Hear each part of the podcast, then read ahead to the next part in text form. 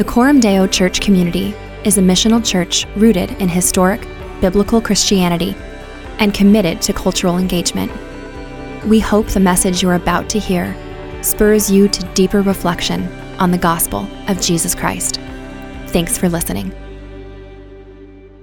This morning's scripture reading is John chapter 1, verses 35 through 43. It's on page 833 in the Bibles under your seats. The next day, again, John was standing with two of his disciples, and he looked at Jesus as he walked by and said, Behold, the Lamb of God. The two disciples heard him say this, and they followed Jesus. Jesus turned and saw them following and said to them, What are you seeking? And they said to him, Rabbi, which means teacher, where are you staying? He said to them, Come, and you will see. So they came and saw where he was staying, and they stayed with him that day, for it was about the tenth hour. One of the two who heard John speak and followed Jesus was Andrew, Simon Peter's brother. He first found his own brother, Simon, and said to him, We have found the Messiah which means Christ. He brought him to Jesus. Jesus looked at him and said, You are Simon, the son of John. You shall be called Cephas, which means Peter. The next day, Jesus decided to go to Galilee. He found Philip and said to him, Follow me. The word of God for the people of God. My name is Dusty White. I serve here as one of the pastors. It's great to be with you. The simple way that we describe the mission of Coram Deo Church is like this We say Coram Deo Church exists to worship God, make disciples, plant churches, and spur gospel renewal everywhere. And today, I want to talk about that little phrase, make disciples. Just that little phrase. What does that mean, and why is that essential to Christian faith?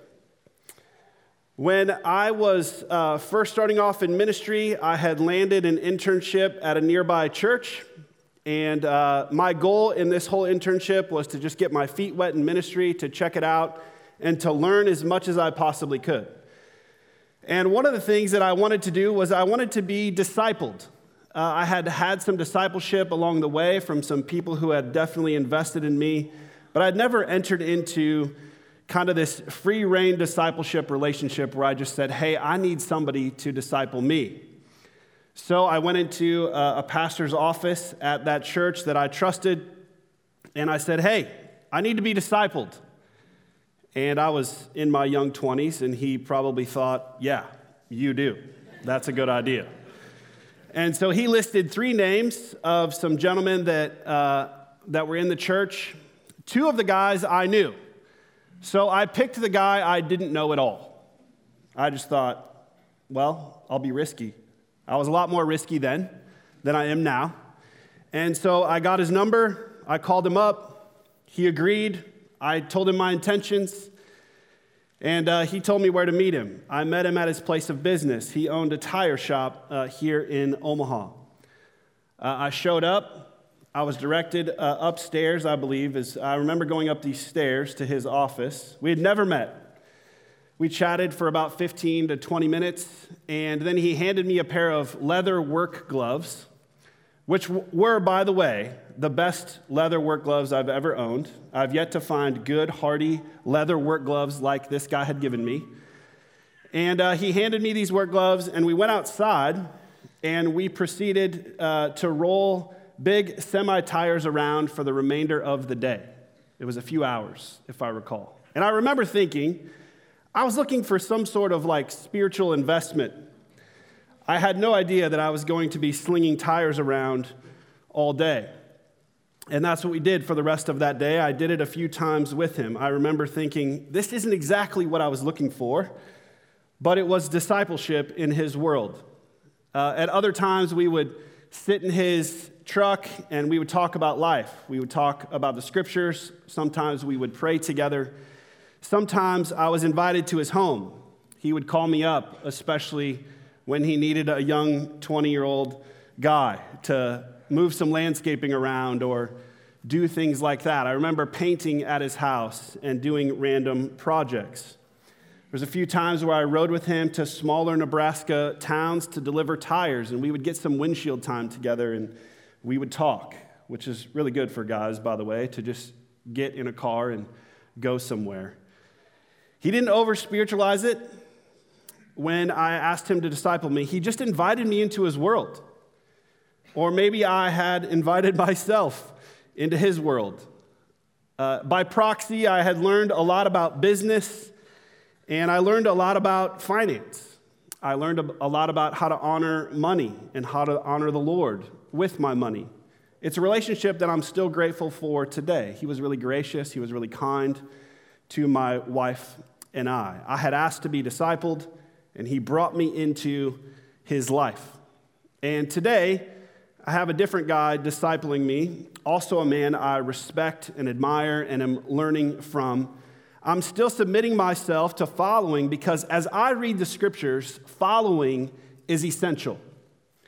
Here's the simple truth that I want to convince you of this morning we must follow Jesus because following is formative. We must follow Jesus because following is formative. Look with me at John chapter 1, the scriptures that we just heard read, starting in verse 37. The two disciples heard him say this, and they followed Jesus. Jesus turned and saw them following and said to them, What are you seeking? And they said to him, Rabbi, which means teacher, where are you staying? He said to them, Come and you will see. Jesus' invitation is follow me. This is the very beginning of his ministry. If you flip all the way to the end of John, uh, into John chapter 21, it says this in verses 19 through 22. After saying this, he said to him, he's talking to Peter, Follow me. Peter turned and saw the disciples whom Jesus loved following them the one who also had leaned back against him during the supper and had said, Lord, who is it that is going to betray you? And when Peter saw him, he said to Jesus, Lord, what about this man? Jesus said to him, If it is my will that he remain until I come, what is that to you? You follow me. Jesus' invitation at the beginning of his ministry is follow me. Jesus' invitation at the end of his ministry is follow me.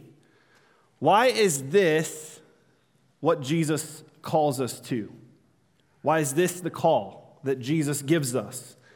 Why doesn't he say, understand me with our minds, or love me with your hearts or your affection, or decide for me with all of your will? I think it's because Jesus knows something that we don't. He knows that none of those things can happen unless we are first formed through following Him. We must follow Jesus because following is formative. Here's what I think we should acknowledge today. Every one of us has already been formed. We've all been shaped by a certain family of origin, we've been shaped by our culture. We've been formed and shaped by our own patterns. Whether those are good patterns or bad patterns, we all have patterns and habits. None of us comes to Jesus as a blank slate. We come to him as people who have already taken on a certain kind of shape. And you see, that makes us unable to understand the kingdom of God. We don't think as we should think. We don't love as we ought to love. And we don't will as we ought to will. And only by following him can we understand the wisdom of his kingdom and the joy of his fellowship. The kingdom of God is not of this world. We learn that in John chapter 18. So Jesus knows that we don't have the capacity to understand him or the capacity to love him or to decide for him because we haven't been fully formed in the ways that make this possible or realistic. So Jesus just says to us, hey, follow me. Andrew and Simon, Peter, thought that they were looking for the Messiah in John. What they didn't realize was that the Messiah was looking for them. Follow me, come and see. This is Jesus' invitation to them. This is Jesus' invitation to us this morning to simply put one foot in front of the other and follow Jesus again this morning, this afternoon, tomorrow, and into this next week. Friends, we must follow Jesus because following is formative. So, in what ways does following Jesus form us? Here's a few things that John shows us. He shows us all sorts of things, but I'll share with you a few. First of all, following Jesus forms us to embrace obedience. That's what we learn in the Gospel of John. When a little kid is about to run out into the street, a loving parent says, Stop. That's what a loving parent does. And when Jesus calls the first disciples, he doesn't ask them if they would like to follow him. They see him, they begin to follow him, and he turns and notices that they're following. And they ask him where he's staying, and he doesn't answer them with knowledge of a place. He invites them to a life of finding out, because finding out requires obedience on the path of discipleship with Christ. When we're called to follow Christ, we're summoned to an exclusive attachment to Christ. Just like when you get summoned for jury duty, you show up, right? And unless you're nursing a baby, which some, some of you have gotten out of jury duty with, okay, I've heard these stories. Maybe these stories are in my own home, I'm not sure. You show up because this is your civic duty, right? You're going to do your civic duty. And as a citizen, you're summoned for jury duty. And as a disciple, you're summoned to follow Jesus. And you get to obey. When our kids were much younger at our house, uh, a phrase we would often use in our home is obey right away. Or we would say, obedience is now. I think my loving wife would say obey right away because it like works and it's kind of kind. I think I would say obedience is now. That's what I used to say. Christian parents don't ask their kids to obey because it helps you enjoy a meal at a restaurant and you need to be seen as the nice people in the culture. That's not why. Christian parents ask their kids to obey right away because they're discipling their kids to grow up and obey the Lord eventually into adulthood and everything that the scripture will teach them to obey. Kids obeying isn't about parents with rules. Kids obeying is about Jesus and the disciples that those kids are becoming. But obedience is totally up for grabs right now. It's up for grabs in our culture, but it is not up for grabs with Jesus. Jesus calls us, and we respond to that call with our obedience. We don't think about it, we don't ponder it, we must obey. This is what the Gospel of John is telling us when it comes to discipleship. That means that we understand the Christian life as we obey.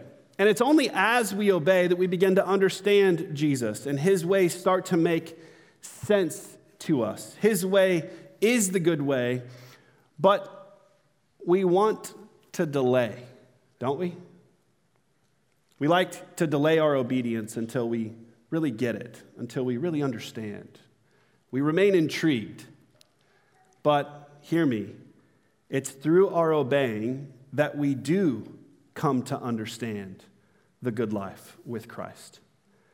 A loving parent doesn't need their kid to know why they shouldn't run out into the street. They can totally figure that out later on. Right now, they just need them to not run out into the street simply because the parent says so. And as they grow up, they'll understand the why more later on down the road. Listen to Bonhoeffer on discipleship. He says this With an abstract idea, it is possible to enter into a relation of formal knowledge, to become enthusiastic about it, and perhaps even to put it into practice but it can never be followed in personal obedience. Christianity without the living Christ is inevitably Christianity without discipleship. And Christianity without discipleship is always Christianity without Christ. And the Gospel of John calls us to be disciples of Jesus Christ, not just nice people with a Christian worldview. And Christian discipleship simply means that we follow Jesus when Jesus says, Follow me. When he says, Follow me with your relationships, we follow him. When he says, Follow me with your money, follow me with your virtue, follow me with your covenantal commitment in marriage, follow me in your chastity before marriage, follow me in how you lead your company or your practice or your school, follow me in how you love your neighbor. Follow me, is what Jesus says to us. The first step in the good life is a life of obedience. The disciples had to drop their nets, they had to burn their boats and embrace the insecurity and at the same time the gift of grace that Jesus was giving them and the demand that Jesus had made on their life. And so that's what the disciples model for us in the Gospel of John.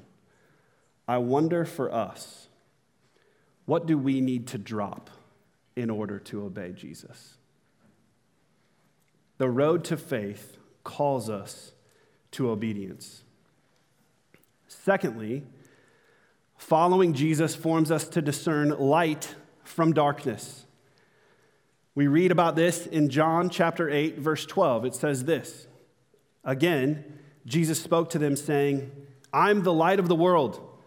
Whoever follows me will not walk in darkness, but will have the light of life. Some things are darkness, some things are light, and we need to know the difference. We learn the difference as we follow Jesus. When you start out as a disciple of Jesus, some things that you think are darkness are actually light, and some things that you think are light are actually darkness, and you figure it out along the way. Here's what I'm trying to say some of us are morally confused and we have a vision of life. It's just not an accurate description of life until following Jesus aligns it for us. All of us, every single day, we're making moral judgment. This is part of what it means to be human. We're moral beings, and we can't change that at all. The problem is, we're morally confused, and so is the culture. We live in a world that calls darkness light and light darkness. And the prophet Isaiah gives us a woe to this. Actually, in Isaiah 5, verse 20, he says, Woe to those who call evil good and good evil, who put darkness for light and light for darkness, who put bitter for sweet and sweet for bitter.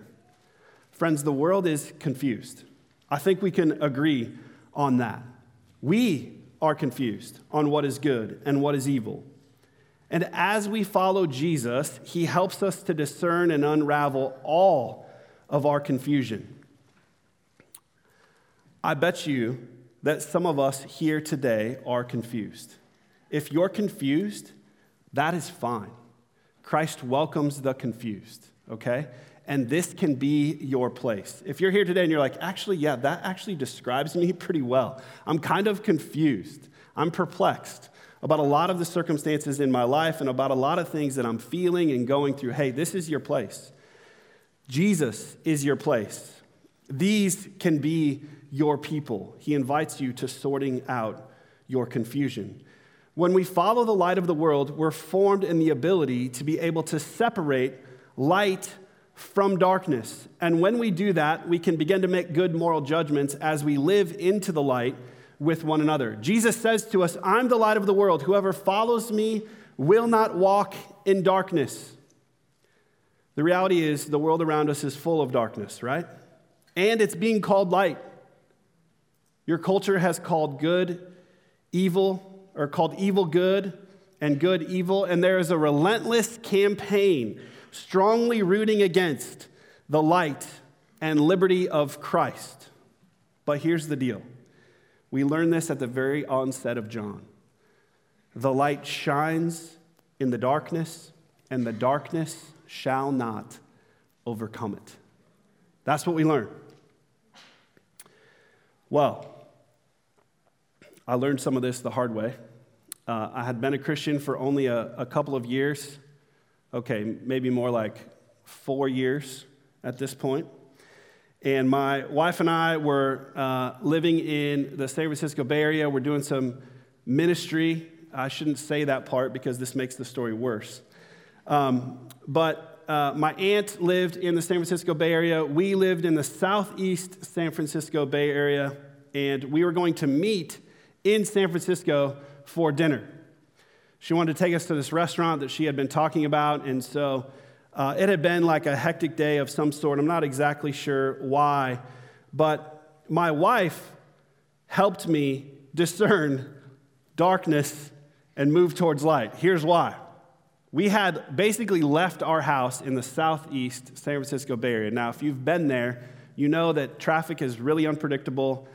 You can make plans all you want, but basically, you're just going to get there when you get there, okay? And we had basically left about five minutes prior to when we were supposed to be meeting at the actual restaurant. Okay? It's not to work. So, we get in the car, we look at each other, and this is not to work. So, I call my aunt and I say, hey, we're running behind, we're on our way, we'll be there shortly, or something like that. Something not true is what I said, okay? And I hang up the phone, and my wife says, Why did you do that? Why did you just lie like that? And she was absolutely right, and we were absolutely late to the restaurant. Some of you are already thinking, like, if, if I have an appointment with this guy, what's to actually happen?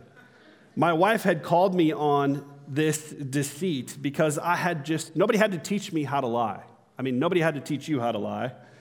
And uh, the family of origin that I grew up in, this was pretty natural. To this day, because of the shift from deceit to truth, I try to be super accurate about my whereabouts and how long it's actually going to take me when I'm headed somewhere.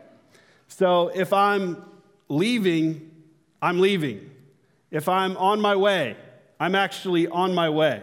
It's one of the ways that in this very moment in the San Francisco Bay Area that's been transported into my life 20 some years later. Because of the ways that I was formed in my family, because of the ways that I've had to submit my life to Christ, this is one of the ways that I have to practice godliness and virtue is just be very explicit with telling the truth. Because as we follow Jesus, we're formed to discern light from darkness. And this light is actually Jesus Christ himself. He is the object of our faith.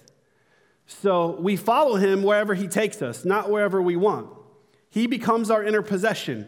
We have him. He abides with us. We abide in him. He is the light of life, and the life itself is the light of life. So, friends, following Jesus helps us to discern light from darkness. Third, Following Jesus forms us to understand true freedom. There's true freedom and there's false freedom. And following Jesus brings us to our senses and allows us to experience actual, true freedom. John chapter 8, verses 31 through 32. So Jesus said to the Jews who had believed him, If you abide in my word, you are truly my disciples, and you will know the truth, and the truth will set you free. Now, the world's definition of freedom is the absence of constraint. And we've come to believe that to be free means no one gets to tell me what to do. No one should put constraints on me.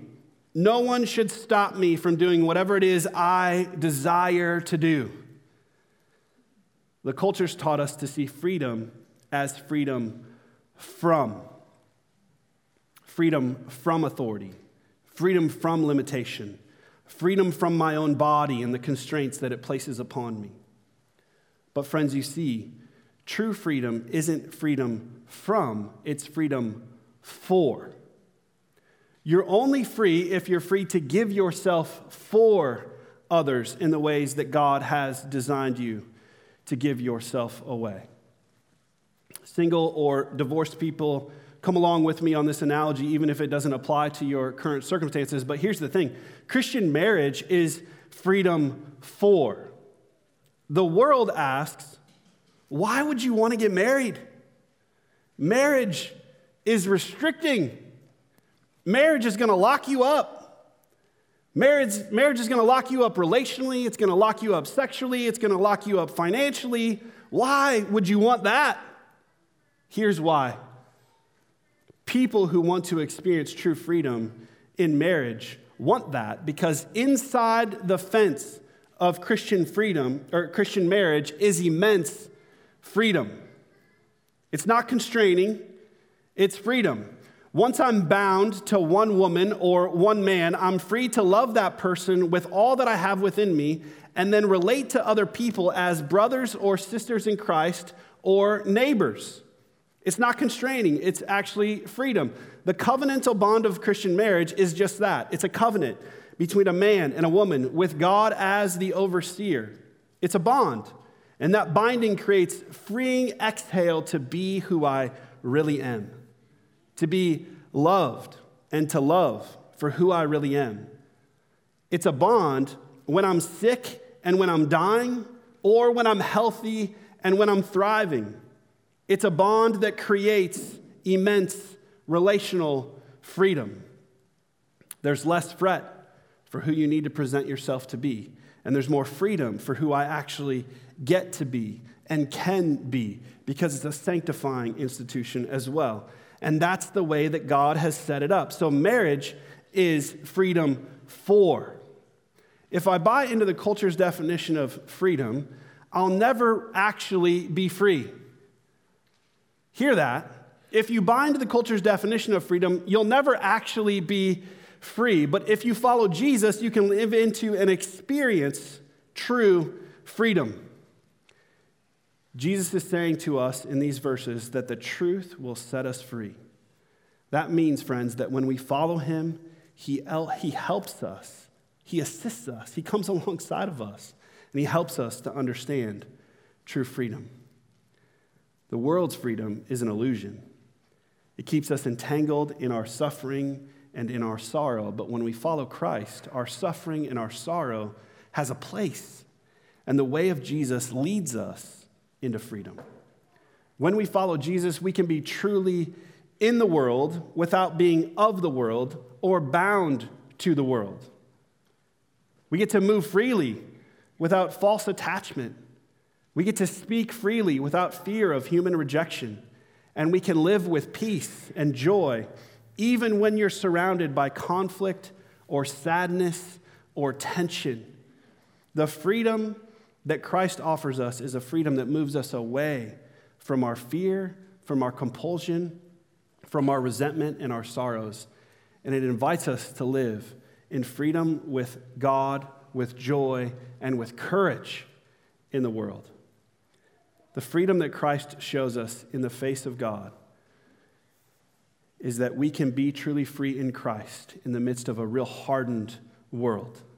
And this freedom, friends, puts our skills, it puts your life on display to a watching world desperately scrounging for hope and for lasting true freedom. It's what your neighbors want. It's what your coworkers need. Jesus said to his disciples, So, if the Son makes you free, you will be free indeed. He says the same thing to us today. Only as we follow him can we truly be free indeed. We must follow Jesus because following is formative. I obviously have an agenda here this morning. The agenda is simply this I want you to follow Jesus, I want you to be a disciple of Christ. But if you wait, if you wait until it all makes sense, until you, if you wait until all your questions get answered, or all your loose ends get tied up, you're never going to follow him. His kingdom is not of this world, so it doesn't make sense to our natural minds. What you got to do instead, what you have to do, is what Andrew and Simon did. You just got to get up, you got to drop your net, you got to burn your boat, and you got to follow him. Because following him is formative, and only by following in the way of Jesus will the kingdom of Jesus start to make sense to you. And here's the good news anybody can get in on this you can follow him. The good news about the kingdom of God is that by grace there are zero prerequisites. You don't have to get your life together. You don't have to clean yourself up. You don't have to deal with all of your doubts. You can bring all of that and your shame and whatever else I haven't mentioned along with you for the journey. He welcomes us just as we are because of His grace. And the other good news is that He doesn't leave us in the bondage of those things once we're journeying along with Him. He meets us in those things and He invites us into a journey of freedom. Christ has done it all for us. Jesus has done everything for us. All we must do is follow Him. Obedience, light, freedom, this is the life that we actually want. It's the good life. And here's the other good news. I'm on three good newses now. You ready? While I have to follow Christ alone, I'm not alone. While I must follow Christ alone, I'm never actually alone. That's what we're doing here today. The church of Christ is here. It's where God meets us, it's where his people gather to renew their commitment to Christ and to be bound together and to, to band together to keep living into obedience, to keep living into the light, and to keep living into true freedom. So let's, let's go together now and ask God to keep just pouring fuel on that fire. Would you pray with me as we follow Christ together?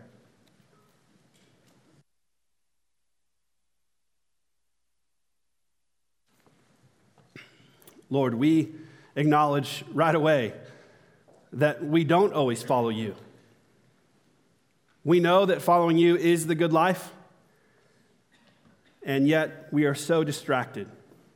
We're prone to other loves, we wander. Would you rekindle our love for you and for the good life? Would you rekindle our love for obedience? Would you move us from darkness to light? Would you move us from false freedom to true freedom? Pray for my friends here who have yet to obey you, have yet to walk in the light, and have yet to experience true freedom. Would you give it to them now? Would they today decide with everything that they have within them, but mostly because of just your grace to them today and the grace of this word in John 1, in John 8, in John 21, that you invite them to just follow you and you will meet them along the way. And Lord, for us who have been following but have wandered, would you rekindle us now, even as we come to the communion table? Realign us, reorient us, and help us. We pray these things in your Son's good name. Amen.